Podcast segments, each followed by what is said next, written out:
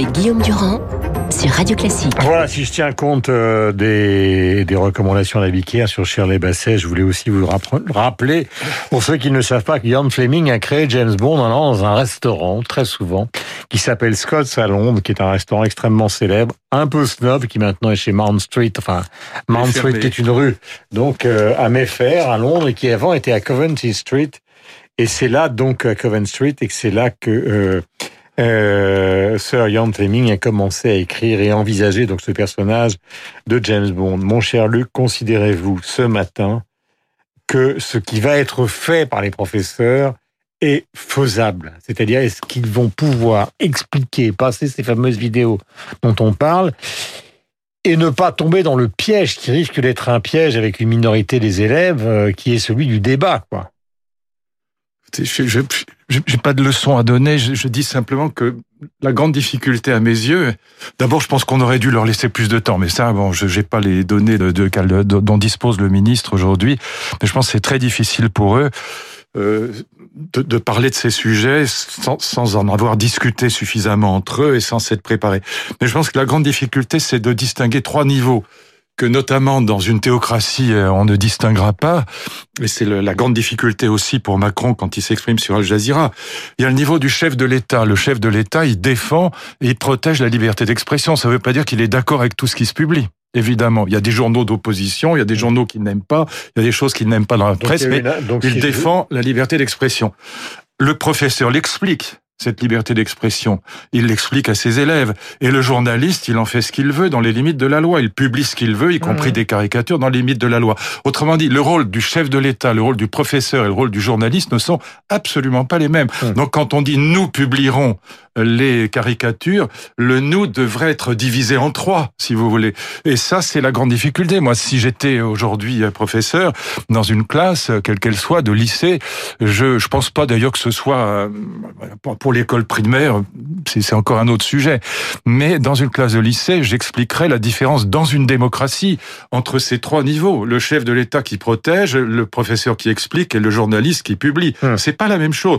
Encore une fois, le chef de l'État n'est pas comptable de tout ce qui se publie dans la presse, bien évidemment. Il est évident, d'après vous, ce matin, que Al Jazeera, on en parlait avec Gilles Kiepel tout à l'heure, était. Alors, lui dit c'est une explication de ce qui a été dit dans la cour de la Sorbonne. Vous vous diriez plutôt que, d'une certaine manière, Emmanuel Macron ne s'est peut-être pas rendu compte qu'en disant nous, il donnait l'impression à une grande partie du monde arabe qu'il était le patron de Charlie Hebdo. Mais voilà, c'est ça la grande la grande difficulté. Je, je, je, je, lui jette pas la pierre, c'est difficile, mais il faut savoir que dans, dans le parce qu'on a plusieurs publics quand on parle. Mais bien sûr, mais dans le monde musulman, comme dans, dans, un, dans une bon, comme le rappelait Gilles Kepel, il y a 50 000 prisonniers politiques en Turquie pour un pour un théocrate, si je puis dire, euh, pour un dictateur dans une théocratie, il n'y a pas de, le professeur et le journaliste ne sont rien d'autre que l'expression du gouvernement. Il n'y a pas de liberté de la hmm. presse, il n'y a pas de liberté d'enseignement. Si vous si si un, un, journaliste ne dit pas ce que le chef de l'État veut entendre dire, il est mis, il est mis en prison. Hmm. C'est évidemment dans une démocratie, les trois rôles sont complètement distingués. Donc quand quand on, quand on dit nous publierons dans une théocratie, les gens, y compris les citoyens, ils entendent ah bon, mais le alors ça veut dire que le chef de l'État va publier les caricatures ou que le professeur. Mais là, il s'adressait à la communauté française sans, je dis pas sans se rendre compte. C'était un nous rhétorique qui ah. s'adressait aux Français. Non mais oui, c'est trop sophistiqué. C'est s'adressait aux Français sans savoir qu'il y a plusieurs publics. Bien sûr, mais ce qu'il faut justement expliquer dans, dans, dans le monde musulman, c'est que dans une démocratie, le chef de l'État n'est pas responsable de ce, qui, de ce qui se publie. Il est simplement protecteur de la liberté d'expression. Mais encore une fois, bien évidemment, il faut le faire comprendre. Il y a des journaux qui sont hostiles au gouvernement et qui ont le droit d'exister. Hmm. Il y a des journaux qu'on n'aime pas. La, la formule « je suis Charlie », elle est à la fois tout à fait vraie et tout à fait fausse.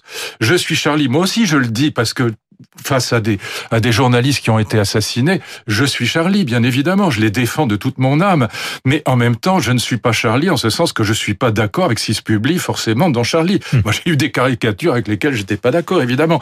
Donc, c'est, voyez, c'est ça, la, la, démocratie est nuancée. Elle est pleine de distinctions que le monde euh, d'une théocratie ne fait pas. Mais vous voyez, tout, oui, tout, à l'heure, nous disions, euh, on a plusieurs publics quand on parle.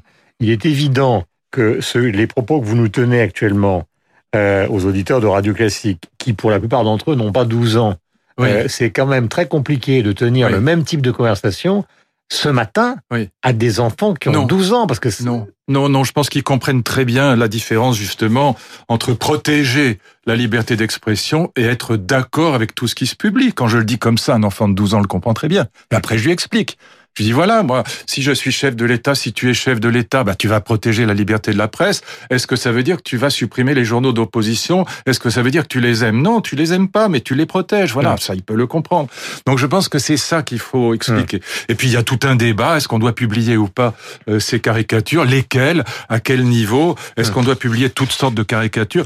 Euh, Moi, je crois qu'il faut expliquer d'abord ce que c'est qu'une caricature aussi politique. Quand euh, on représente Louis-Philippe avec une tête de poire, parce qu'il avait une tête en forme de poire, évidemment, ça plaît pas à Louis-Philippe. À l'époque, c'est assez audacieux, on risque la prison, etc. Donc, il faut expliquer ce que c'est qu'une caricature en général. Et puis, il y a, pardon de le dire, peut-être que ça plaira pas, mais certaines caricatures de, de Charlie Hebdo ne sont pas publiables dans une classe de quatrième. C'est, c'est pas possible. Vous pouvez pas publier. Il y a un certain nombre de choses qui sont, tout n'est pas publiable dans une classe de quatrième. Là Mais- encore, confusion. mais tout n'est pas dissible non plus parce que bien sûr. c'est-à-dire Et donc, il faut le- pas- dans- mais mais là, je bien parle même sûr. pas, je parle Bien même sûr. pas de l'é- enfin, Mais bien je sûr. parle même pas de l'école. Il y a, Mais bien il y a sûr. des choses qui Mais sont bien des sûr. tabous. Mais évidemment. Si vous sortez dans la rue et que vous dites euh, en criant euh, quoi Henri Bergson mort bien aux sûr. juifs, bien c'est quelque sûr. chose qui n'est pas toléré par la société. Et, et- et c'est pour ça qu'il faut évidemment aussi distinguer, parce que moi j'ai eu ce débat avec euh, des amis, avec Manuel Valls, avec avec Pascal Bruckner, bon, des gens que j'aime beaucoup et qui, qui disent faut publier toutes les caricatures. Non, je suis pas d'accord. Ça dépend de quel niveau de classe. Et, et par ailleurs, il faut pas confondre, si vous voulez, là encore c'est une question de distinction. Il faut pas confondre l'espace scolaire des enfants et l'espace public des adultes. C'est pas la même chose. Une classe de quatrième, une classe de terminale, c'est pas non plus la même chose. Donc, euh, je pense qu'on a besoin de nuances et que euh, il aurait fallu laisser vraiment du temps aux professeurs pour se préparer. Et il aurait fallu, pardon de le dire, c'est pas une critique. Hein, je, franchement, je suis pas là pour critiquer, mais je pense Ah, que le, ministère aurait dû donner cas. des indications quand même. Voilà. Je voudrais qu'on écoute Bruno Le Maire. Il était sur RTL ce matin. Euh, voici ce qu'il vient de déclarer. On met toujours la loupe sur ceux, pardon, qui gueulent le plus fort. Alors on met la loupe sur la petite trentaine de maires qui ont pris des arrêtés irresponsables.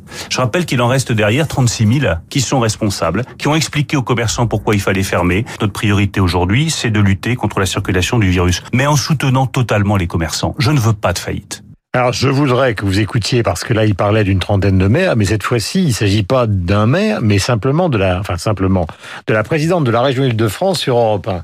Et nous avons décidé, avec le président de l'Association des maires d'Île-de-France, de demander au Premier ministre que très vite, si le contexte sanitaire le permet, les préfets puissent prendre des dérogations pour des réouvertures de petits commerces. Je ne serai pas dans la désobéissance civile. Le gouvernement gouverne, c'est à lui de prendre ses responsabilités. Mais ma responsabilité, c'est de dire euh, au Premier ministre si des dérogations peuvent être accordées.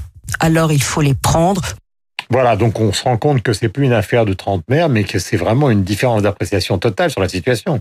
Non, mais là, là, je pense que la, la, la fermeture des petits commerces est une, est une grave erreur. D'ailleurs, la- l'Allemagne et la Suisse ne les ferment pas. Et donc, quand le Premier ministre dit tout le monde fait la même chose, etc., c'est pas vrai, c'est un mensonge. Tout le monde ne fait pas la même chose. L'Allemagne confine en partie, mais elle ne ferme pas les petits commerces, la Suisse non plus. Et donc, euh, je pense, pour une raison de fond, c'est que les petits commerces ne sont pas des vecteurs de, de, de, de circulation du virus. L'Allemagne, elle a imposé un principe, c'est un client pour 10 euh, mètres carrés. Voilà. Et puis évidemment, gel hydroalcoolique à l'entrée et port du masque. Bon. Mm. Et je pense que c'est pas les petits commerces ne sont pas des lieux de contamination. En tout cas, c'est les moins lieux de contamination. Alors les lieux de contamination, c'est aujourd'hui. Luc, pardonnez-moi de vous interrompre, mais sauf si les médecins du conseil scientifique ont dit à Castex et aux autres, Mais les médecins du conseil scientifique, excusez-moi, mais enfin franchement. Est-ce que si vous leur dit, écoutez ça circule partout. Non mais, Mais est-ce que vous les pas- écoutez non, mais- encore Arrêtez. Les médecins, écoutez, ça non, fait mais ça vient forcément d'eux s'ils ont pris cette ça décision. fait, ça fait neuf mois qu'on entend les médecins s'embrouiller, s'empailler entre eux. Bon, ils disent un tas de choses, ils ont le droit.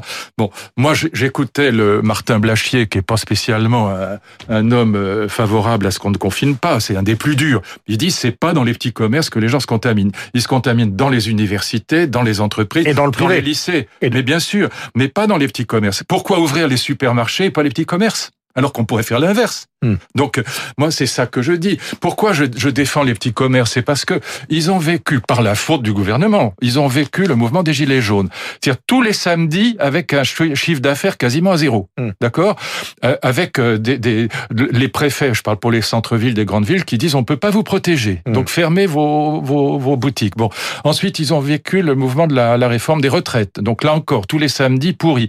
Et maintenant on leur dit vous fermez, mais ils vont faire faillite. Et donc l'État va être obligé de subventionner à mort, ce qui d'ailleurs n'est pas très efficace parce que comme ils sont 200 000, l'État a beau mettre des sommes d'argent apocalyptiques, ça, ça aide en vérité très peu, ça n'empêchera pas les faillites et en même temps il va perdre des recettes. Bon, donc il y a un moment où il faut euh, il faut choisir. Donc pourquoi euh, enfin je veux dire pourquoi ces cadeaux à Amazon et aux grands groupes? Pourquoi? 90 milliards de profits Amazon. Ben, voilà. Avec et donc la euh, destruction probable à la évidemment. encore une fois, on pourrait laisser les, les maires, on pourrait laisser les élus locaux décider de qui doit ouvrir ou pas. Il y a certaines grandes surfaces dont on a absolument besoin, d'autres peut-être pas. En tout cas, euh, cette décision unilatérale de l'État est incompréhensible. Et quand on dit, encore une fois, ah mais tout le monde fait la même chose en Europe, c'est absolument pas vrai. C'est vraiment alors, totalement faux. Concernant le président de la République, est-ce qu'il y a eu beaucoup d'articles ces derniers temps expliquant qu'au fond, une grande partie de ce qu'il faisait était des choses qui étaient décidées seul, même s'il est accompagné d'un gouvernement. Est-ce que vous avez le sentiment, pour le suivre euh, depuis maintenant euh, son élection, oui. euh, que c'est un homme qui finalement, comment peut-on dire? Il faut chercher le verbe parce qu'il est extrêmement compliqué, qui, qui se sent à l'aise dans cette tragédie française, qui est une véritable tragédie et qu'il donne, en tout cas qu'il a l'intention de la dominer, ou alors est-ce que vous avez le sentiment que même s'il se sent lui à l'aise, il est en fait totalement perdu dans cette tragédie. Je prends l'exemple. Les deux. C'est probablement les deux. C'est-à-dire qu'à la fois, il est, il, est, il est fou de joie d'être le monarque et en même temps, il est perdu. Voilà. Et c'est vrai qu'il est honnêtement, à part quelques poids lourds, il est très très mal entouré. Il y a pas, c'est un gouvernement de fantômes, c'est un gouvernement d'inconnus, c'est un, gouvernement qui, ne peut pas l'aider. Même le premier ministre, pardon, mais euh, voilà, on a l'impression que c'est un directeur de cabinet, c'est pas un premier ministre. Bon, donc voilà, c'est très difficile pour lui. Je, le reconnais. Je, sais moi-même à quel point l'exercice du pouvoir est quelque chose d'atrocement compliqué. Donc je, ne minimise pas la difficulté atroce de la situation, mais je pense qu'il est très mal entouré et qu'il est perdu ailleurs, voilà, j'ai des gens qui me disent très très proches du pouvoir, qui me disent que Darmanin et, et, et, le maire notamment étaient absolument contre la fermeture des petits commerces. Alors je ne sais pas, je peux pas le vérifier, mais c'est ce qu'on m'a dit de sources. Et pourtant, on l'a entendu ce matin dire exactement le contraire avec véhémence concernant mais parce les maires. Est ministre, la solidarité gouvernementale est obligatoire. C'est pas c'est pas une question de mentir, c'est une obligation absolue. Hmm. D'ailleurs, il dit, les maires ont expliqué, il y a, je sais pas quoi, 36 000 maires qui ont expliqué la légitimité de ce que fait le gouvernement. Non, pas du tout. Regardez le maire de La Baule. Euh, qu'on connaît bien. Franck Louvrier. Voilà, Franck Louvrier. Il a dit, écoutez, moi, je suis pas pour la désobéissance civile, mais je suis en désaccord total avec le gouvernement. Donc, il, il obéit parce qu'il n'est pas pour la désobéissance civile. Il est responsable et, à mon avis, il a tout à fait raison de le faire. Et en même temps, il est en désaccord avec le gouvernement. Même Bayrou a dit, laissez les territoires euh, euh, aussi, euh, laissez-leur une marge de, de, de délibération et de décision. Nous revenons à James Bond. Euh, c'est votre, généra c'est votre génération, mais il faut oui. aussi que la tragédie ne nous tombe pas tous les matins sur les pieds. Oui, vous avez raison. Euh, Sean Connery a été aussi, vous le savez, l'un des acteurs d'Indiana Jones, La dernière croisade, c'était en 1989. De nombreux films, le film de Houston, L'homme qui voulut être roi, le film de Jean-Jacques Hano, tout le monde s'en souvient aussi. Euh, voici cette musique de John Williams.